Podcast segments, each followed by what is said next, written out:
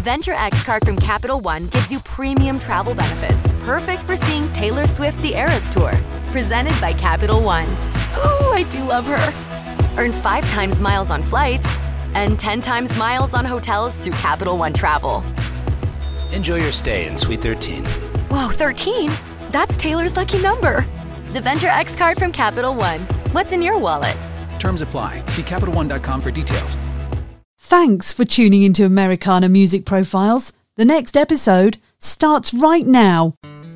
You are tuned in to another edition of Americana Music Profiles, brought to you by Americana Rhythm Music Magazine and AmericanaMusicMagazine.com. I'm your host, Greg Tutwiler. Let's jump right in to the next exciting interview. In this edition of Americana Music Profiles, Nashville singer songwriter Sara Syms joins us to talk about her latest record since 2015. The 10 song album, The Darkest Light, unfolds like a spiritual and emotional travelogue and highlights Sara's insightful lyrics and captivating vocals. The Darkest Light will be available this coming August. Hi, Sara. Welcome to the podcast. Hey, thanks for having me. Thanks for taking the time out of your day to join us. Um, Absolutely. We are talking to you in Nashville. Is that correct? That is correct. Has Nashville always been home? No, I've been a lot of a lot of places. Um, I grew up in Chicago. Okay. Um, I was born in a suburb of Chicago, um, and then uh, we. I grew up. My the majority of my childhood was in Boston. My dad got a job um, in Boston, so I pretty much spent time there from about um, age two through 10. Mm. Um, then we moved back to Chicago. I went to school in Ohio. I moved to New York City after graduation. Um, was in Nashville a bunch, uh, recording for other artists. Yeah. Almost moved there like two or three times, and then finally just you know bit the bullet and moved to Nashville. So um, Nashville is where I was for about four years, like 2014 to 2018. And then I met my partner, um, my now partner, who has two beautiful daughters, and we moved to Cincinnati for a few years um, over like the course of the pandemic uh-huh. um, to just be, you know, a, a, bigger part of their life and, um, you know, help just be kind of a pillar in their lives. And we just recently moved back to Nashville this this September, so lots of places. Yeah, so you have bounced around. yeah. Which, which of those um, locations do you call any of them home? You know, like where I'm from, kind of home. I don't. I feel like I'm just forever like um, a wanderer. Yeah. Um, okay. Yeah. I, I mean, I, I love all the places. I think you know every place that I've lived has definitely made an impact on myself and and my music. Um, New Orleans also plays a big part. Mm-hmm. Um, I recorded this record in New Orleans, but New Orleans has kind of become our home away from home. Yeah. Um, we spend about half our time there. So um, I would say, I mean, I have pretty strong ties to Nashville and New Orleans. Yeah. Um, I would say that those two are the, those are kind of the, the spirit cities that, that hold my hold my heart. Where did music take hold at? What part of your life did that begin? Uh, very early. I think I probably shot out of the womb singing. I just music's been such a big part of my life. Um, it's it's what makes sense to me. Um, my parents were really supportive of me and music. My mom was um, really big in the church scene. She was a folk singer, um, and she just they were very supportive from the get go. So I started playing piano and violin at about age five. Um, so I was doing the Suzuki with violin and, and piano um, starting at five, and then I really just you know took took a real liking to singing. So um, my parents just found opportunities for me, um, you know, whether it was through private lessons mm-hmm. or I was in this uh, children's choir called the Glen Ellyn Children's Chorus that's based out of a suburb in Chicago. That was kind of a world renowned children's choir that I had just amazing experiences with um, being able to travel internationally, you know, at a young age. And um, so that, that pretty much, I think, kind of solidified my, my in in music. Um, violin was something that I, you know, had professors that said I was very naturally talented at, but didn't really like it or want to practice. Mm. Um, so I kind of gave that up when I graduated um, in, from high school. And then I kept going with piano. I was a piano performance minor, um, classically trained in college. Okay. Um, and then violin is something that like you know when i started getting into more of the folk americana scene i remember just looking out at people being like wait a minute i know how to play that instrument or you know a form of it so Yeah. i got you know my my love for it kind of got reignited um, and then i started you know working a little more on like learning how to play more in the style of fiddle um, Yeah. i by no means will say that i'm a fiddle player especially in nashville people are always like oh you play fiddle don't you i was like no i don't know where you heard that there's just so much amazing talent out here Sure, that, yeah. um, Yeah. yeah Yeah. So you, you mentioned working with other artists. Was that did you do that before you um, launched in a solo career? I assume. Yeah. So um, when I was in New York, um, you know, music is something like I, I definitely wasn't a, a young artist where I was doing songwriting and writing lots of stuff, you know, at an early age. Piano um, and, and classical piano was always a big part. I loved singing. Um, but I remember, you know, being in my early 20s in New York and being asked to be in some friends' bands. Um, and then the second that I started, you know, doing some gigs, that's that's when I really knew that this was something that I wanted to do. Mhm, So mhm. um, for for a good five six years in the beginning of my music career in New York, um, I was just in lots of other people's bands. Mm. Um, anything from I was in a band called the Key Party. It was Darren Gaines and the Key Party, and it was kind of um, a little bit. We called it subversive lounge, but it had a full horn section, Mm, and it was kind of Nick Cave, Tom Waits, um, and then sort of female harmonies, Brigitte Bardot.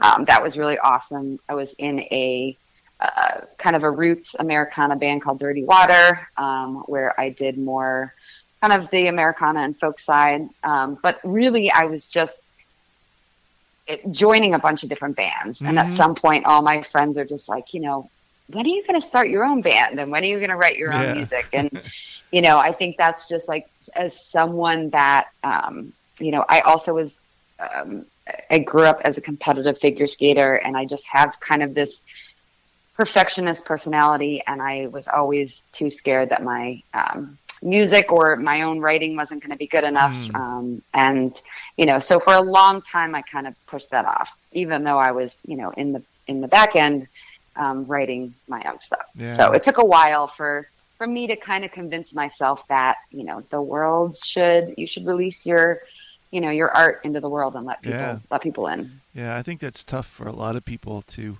especially uh, musicians, to to find the uh, courage. Maybe is the word, but, but to- Courage, courage is a great word. Yeah. I do remember my very first performance of my own original material, and usually after a gig, you know, you, you there's so many endorphins, and you're so you know, there's it's just like such a rush, you know, to be up there and perform in front of all your friends and other people. And um, I remember getting off the stage and just going out um, in New York with some of my friends for some drinks, and them being like, "You're being really weird. You're very quiet," and I'm just like, I feel like I just you know, read you all like a bunch of pages from my soul. And I was like, okay, bye. Like it's Yeah. just such a different experience. So, yeah, you know, after, after doing it a few times, then you, it just becomes very comfortable sure, where you are sure, yeah, bearing your soul to strangers. Um, yeah.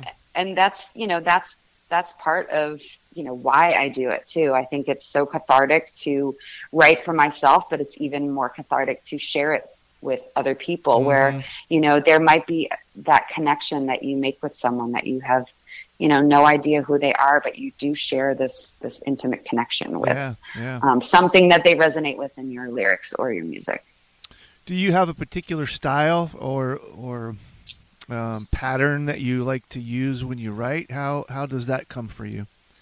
um i think well so in the beginning in, in the beginning of my career i am classically trained in piano and i felt like when i started writing on piano everything it's almost like i know too much theory that i Mm, yeah, I kind of overcompensate, and everything I was writing, it just sounded so complicated and, and classical. I remember having bandmates just be like, "You just change chords like 19 times in the past like 10 seconds." Hmm. So, um, you know, I, I found that a little bit of a challenge for myself. And actually, my debut album called Fade to Blue, um, I actually decided to learn guitar and write that entire album on the guitar. Um, it actually enabled me to, because I was new at guitar and I didn't know as much, you know, I kind of know too much on the piano Mm. that I was able to kind of simplify it and really hone in on more of the lyrics and the songwriting Yeah. aspect of it. And I think in hindsight, learning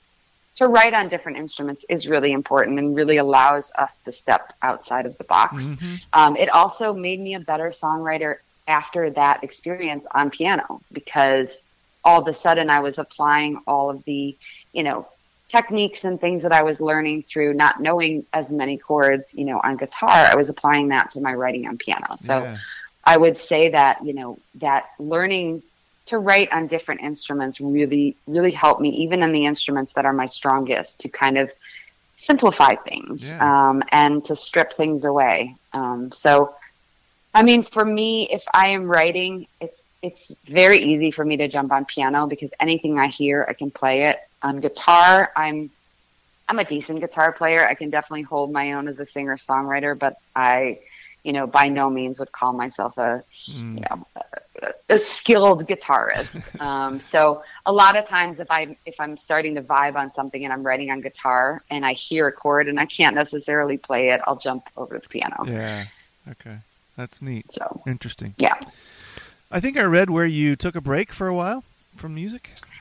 I did. Um, I let's see today. I, I feel like no one knows what day it is, what year it is. Right? I know. It's- yeah, we've lived. Uh, I, I, somebody said the other day we've lived ten years in the last two.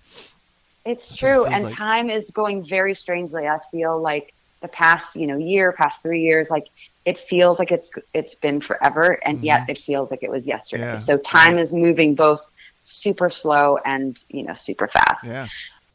We're going to take a quick break from the interview. We'll be right back. Welcome back to the interview. about 2017 2018 um, i had just met my partner and um, you know I, I had been performing and touring and traveling and, and you know doing the the music grind for a while and and i think you know this this industry can be as as healthy and unhealthy as you let it get to you Sure.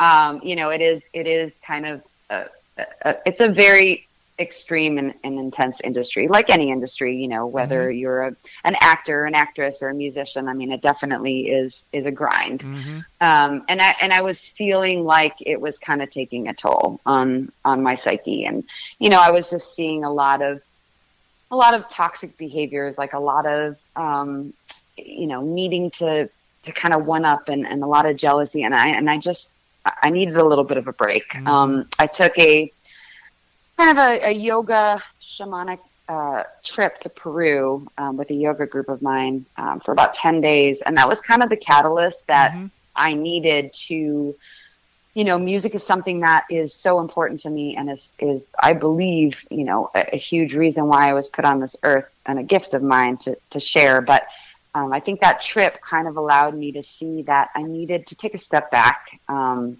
and take a little break and kind of see how how music fits into my life Mhm. in you know this new chapter. Because as we grow, as we become become adults, and you know five years, six, seven years, like artists grow and expand, and you know they they push their genres and they um, you know their heart changes, and so I think for me it was just realization of going and playing time and time again inside of bars um, to to drunk people that weren't really listening or they weren't Right. really there to you know the music was kind of an aftermath and Mhm, and I mhm. really determined that my music is is much more for healing and for small intimate sort of listening rooms Mm. um, so I needed that break to kind of take a step back and and while that break was happening you know I it was for a very worthy cause I mean I had just met my partner, someone who I love very much, and he has two beautiful daughters. And you know, it was that time to kind of you know be there for family and be you know a part of their lives um, as you know someone I was I was getting to know them. They were in their teenage years, and it was the move to Cincinnati to you know kind of be with them and help get them out of high school and and kind of you know be grow that um, relationship that I had with his girls. Mhm. Um, and then the pandemic hit. Right. So Little did you know. Yeah. So Yeah. the break, you know, was supposed to be a little shorter lived than than it was. But all along, I mean, when I say a break, I wasn't doing performances, but there's not a single day that's gone by in my life that I'm not, you know, at the piano for an hour or just Yeah. writing or playing. And you know, this this this upcoming album, I had been writing it on and off since that trip in Peru. Mm, so okay. that that Peru trip really kind of was the catalyst for you know this this next batch of songs. And and that is the darkest light, correct? That's the, the name? Correct. Yeah. Tell us tell us about that a little bit. So uh, the um, being kind of more on the folk Americana side, this one has sort of changed a little bit into a little bit different direction. It has. So I, you know, my my other the albums, the two albums prior to this, so it was Way Back Home and and Fade to Blue. Um, I think stuck much more into um, sort of the realm of the folk Americana world. This one, I wanted to genre push boundaries a little bit. Mhm. Um, I think you know there there are kind of two styles that um, my writing or my sound falls into. I think one side is more the sort of breathy, um, ethereal side of the um, artists like Lana Del Rey or uh, Portishead or Phoebe Bridgers. You know, it's just kind of that haunting, ethereal, um, beautiful, breathy sound that I love so much. Um, and then the other side is more of the the grit and grind. So you have, you know, the the Bonnie Raitt and the Lucinda Williams, and you know, even Ho- like Hozier is one of my favorite male artists. So it's that it's that like you know that grit and that grind. So I think this album, you know, this album in itself is a dichot- is a dichotomy. Mhm. Um, you know, it's the sweet and the sour, and um, the, the tough and the tender, and the dark and the light. And life is full of dichotomies, and we can't have one without the other. Um, and so, you know, really the theme and this, the name of the album came out of that that trip to Peru, um, and um, a ceremony, like a night ceremony that we were having in the middle of the jungle, and we were sitting in in this, you know, this dark this dark cabin, um, doing a a, um, a spiritual ceremony um, with a shaman, and you know, it's really it's kind of that dark night of the soul. It's sitting with all of your your demons and your inner feelings, and and and the ability to tap into that that light that you have even in the darkest of times Mm-hmm. um, and so the album and the songs on the album i mean some of the songs i've written years ago um, a lot were created over the pandemic i mean i think i probably wrote like 40 or 50 songs for this album and Wow. and just curated and cut it down and and what and a lot of what I was writing for this album, The Darkest Light, um, was really me um, kind of dealing with my struggles over the years with depression and anxiety and Mhm. and kind of you know uh, what is my darkest light and and what are the light pieces of me and what are the dark pieces of me and while I was writing all this, the pandemic was hitting and Mhm. it just started becoming eerily parallel that while I was trying to tackle my own dichotomy, um, so to say, you know, I- I really think the theme of this album is this a personification um, of the struggle between darkness and light, fear and love. Um, and we were seeing that in, in spades, you know, with everything going on with the political polarization and, Right. and the pandemic and like all of these, you know, terrifying unknowns where, you know, every day we all woke up as a collective, as humanity, and we're like, nobody knows what's going to happen Mhm. tomorrow or Mhm. the next day. And so it kind of took on like a whole new meaning of writing. Um, so some of the songs, you know, are very based in thoughts that I was feeling and that, you know, I, I definitely am a, a pretty sensitive, um, emotionally charged person. I'm very empathic. You know, the, the collective sadness, it took a, it took a lot of me. You know, I, I just, I felt so much for myself and I felt so much for others. And, um, so a lot of this album is really just like, you know, this being at this crossroads with yourself, um, and the, the, di- the dichotomy of life Mhm. and how you know you can you can want to be in the light all you want but until you really tackle those shadows um, that you're trying to run away from like you'll never fully get Right. you know Yeah, that that bright bright light um, Yeah. because we need to we need to go through the struggles to you know to Yeah. get to the good stuff how will you get to play these out? Do you have a, a plan? Is, is this uh, kind of a, a solo singer songwriter type of experience, or do you have a, a group of musicians that will play with you on this? So um, this is a big album. Um, I think you know when you're thinking of going into the studio, there's always that you know, is this going to be more stripped down? Is this going to be bigger? And I wasn't really sure, you know, what this was going to be. I wrote a lot of songs um, that were more on the stripped down, folk infused side. I ended up recording this album out in New Orleans, which was incredible. It was an incredible experience, mm-hmm. mostly because you know, we had been traveling a lot in New Orleans. We we are you know very familiar. We have a, a great community in New Orleans. I appreciate the music, but I really don't did not before this album have you know a lot of connections with the the music community in New Orleans. Mm-hmm. Um, through my connections in Nashville, I had found um, the producer that I worked with, and he pretty much put these this you know world class um, band together that I just like I, I, still count my blessings that I was able to work with some of these you know top talents that mm-hmm. um, at the end you know it ended up being a, a pretty there were 15 I think like 15 musicians on this wow. record um, and we recorded at Esplanade Studios which is this beautiful church um, in the middle of um, right by the Treme and um, you know there's just like there's so much magic and so many amazing people that have recorded there you know from from dr john to bonnie raitt to john mm-hmm. legend i mean like the walls are just magical yeah. um, and you know ari uh, Teitel who is the producer we both come from such different backgrounds that it made the record so cool because you know he comes from more of a um, a funk and soul background, and I come from more of the singer songwriter folk Americana, and so we very much pushed each other out of our comfort zones. Mm. Um, and you know, the record definitely has a New Orleans sound to it. Um, that's for sure. I felt very spiritually pulled to record this album in New Orleans. I was kind of in between deciding whether I was going to record it in Nashville or New Orleans. And there's just such a spiritual side to it that it just, it felt like New Orleans was like a no brainer. It needed to be recorded there.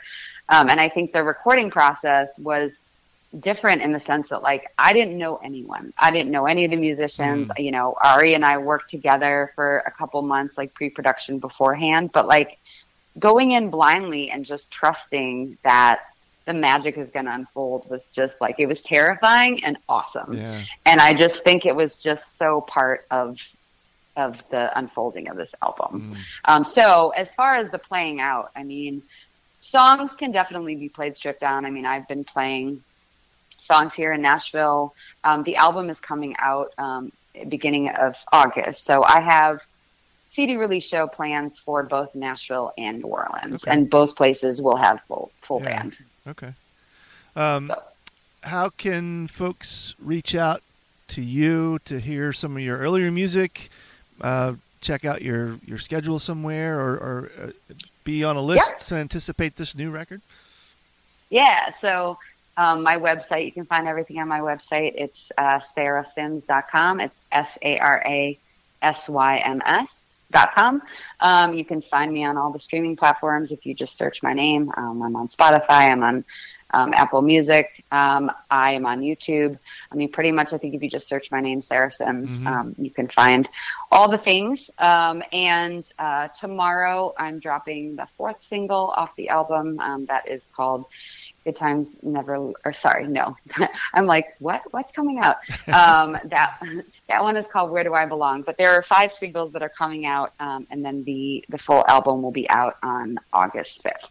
And all those singles are on the different streaming platforms, YouTube, Spotify, yep. etc. Yeah, cool. Yep. Cool. Yeah, awesome. I think I don't, I don't think there's a single outlet not on, even including you know trying to get into the world of TikTok, which sure, yeah. is a it's a monster in itself. Right. it is it is for the kids. yeah, yeah, awesome.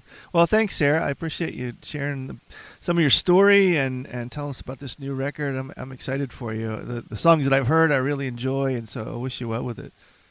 Oh, thank you so much, and it was it was a pleasure talking with you. Thanks again for tuning in to this episode of Americana Music Profiles. Find us on iTunes at Americana Music Profiles and on the internet at americanarhythm.com.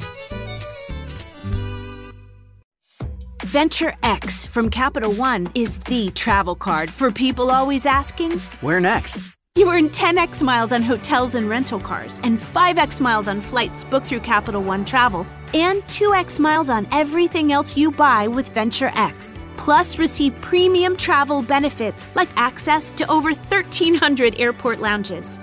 The Venture X card from Capital One. What's in your wallet? Terms apply. See CapitalOne.com for details. It's NFL draft season, and that means it's time to start thinking about fantasy football. FantasyPoints.com features industry leading experts and prognosticators using proprietary hand charted data to help you score more fantasy points. FantasyPoints.com is the place to go for whatever kind of fantasy football you play. Whether you play fantasy football, daily fantasy sports, or do a little bit of everything, Fantasy Points has the meticulously researched content to guide you to victory. And why wait for the fall? Fantasy Points also covers the new spring football league, the UFL. Join the guru, John Hansen, Scott Barrett, Joe Dolan, and other massive names in the fantasy football universe with an exclusive offer. Use code Pantheon for 15% off any fantasy points package, including the all in package, with access to every article, tool, and data nugget that Fantasy Points has to offer. That's fantasypoints.com and code Pantheon for 15% off at Fantasy Points. Fantasypoints.com. Code Pantheon. Score more fantasy points.